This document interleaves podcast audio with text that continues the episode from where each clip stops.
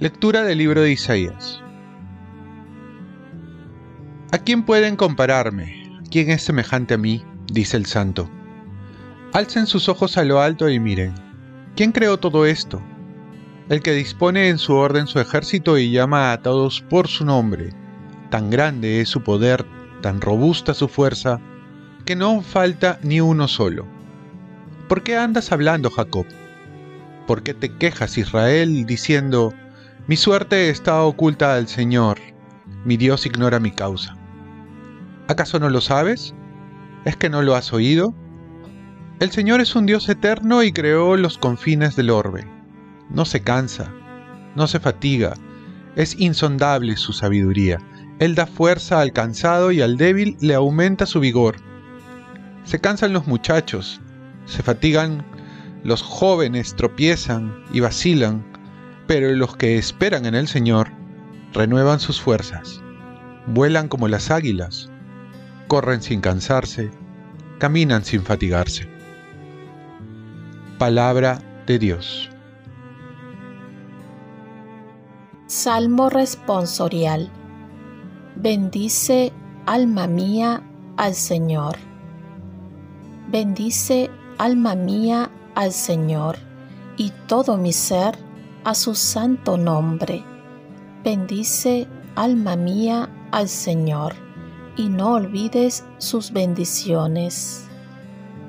Bendice, alma mía, al Señor.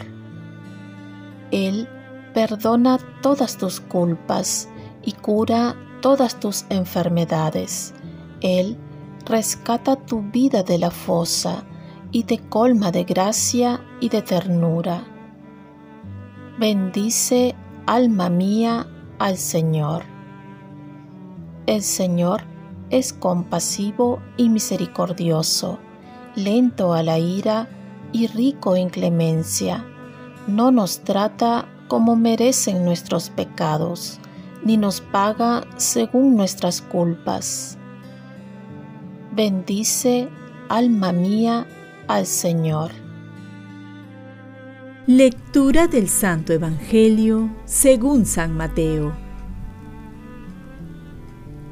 En aquel tiempo, exclamó Jesús, Vengan a mí todos los que estén cansados y agobiados, y yo los aliviaré. Carguen con mi yugo y aprendan de mí, que soy manso y humilde de corazón, y encontrarán descanso para sus almas porque mi yugo es suave y mi carga ligera. Palabra del Señor. Paz y bien. Dios golpea sin cesar las puertas de nuestro corazón. Siempre está deseoso de entrar. Si no entra es por culpa nuestra, San Ambrosio. En la primera lectura nos presenta el profeta Isaías a un Dios poderoso, que es creador, que es un guerrero que dispone de todo un ejército y conoce a cada uno por su nombre. Y ese mismo Dios nos pide por boca de Jesús que podemos descansar en Él, que todo lo puede, que podemos dejar nuestros problemas, preocupaciones, tristezas, temores, todo en sus manos. San Pío Pietrelcina solía decir a los que iban a confesar o pedir un consejo, ten fe y no te preocupes. Este tener fe quiere decir que Debemos poner todo de nuestra parte y poner toda la confianza en un Dios que no defrauda y que pone siempre todo de su parte.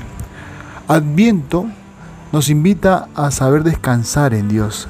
Justamente en este mes en que tanto trajín hay, no hay que perder de vista el sentido de la Navidad.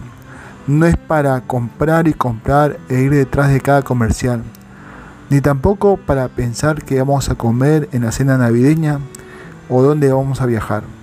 El centro de la fiesta ha de ser el niño Jesús, que quiere aliviar, consolar, apaciguar, sanar los corazones. Pero también debemos imitar a Jesús acogiendo a los más olvidados, marginados, lejanos y aquellos que están en la periferia de nuestro corazón, aunque vivan con nosotros. También debemos ser para ellos una compañía que transmite paz, alivio, consuelo y a tantas personas que lo necesitan. Como dicen, quien más amor necesita es aquel que más rehúsa en recibirlo. Por ello, esta vez que viene Jesús es un momento para llenarnos de paz al lado de Él, en su compañía, y con esa paz dársela a los demás, a los que se acercan a nosotros. Y hoy recordamos a San Ambrosio, fue obispo, padre y doctor de la iglesia, gran teólogo y un predicador que cautivaba los corazones y persuadía a todos sus adversarios. Nació en Milán cerca del año 340 después de Cristo, en el seno de una familia cristiana y de posición acomodada. Sus habilidades retóricas y para predicar el Evangelio impresionaron a Agustín de Nipona, quien tenía un mal concepto de los predicadores cristianos. Escuchando sus sermones, Agustín se convirtió y fue bautizado. A San Ambrosio le tocó combatir grandes herejías, defender la iglesia de los poderes del Estado. Oremos.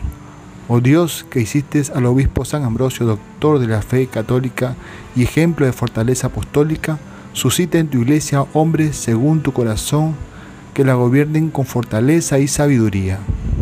Ofrezcamos nuestro día. Dios Padre nuestro, yo te ofrezco toda mi jornada en unión con el corazón de tu Hijo Jesucristo, que sigue ofreciéndose a ti en Eucaristía para la salvación del mundo. Que el Espíritu Santo sea mi guía y mi fuerza en este día para ser testigo de tu amor. Con María, la Madre del Señor y de la Iglesia, te pido por las intenciones del Papa. Con San José Obrero, te encomiendo mi trabajo y mis actividades de hoy para que se haga en mí tu voluntad. Y la bendición de Dios Todopoderoso, Padre, Hijo y Espíritu Santo, descienda sobre ti. Cuenta con mis oraciones, que yo cuento con las tuyas y que tengas un santo día.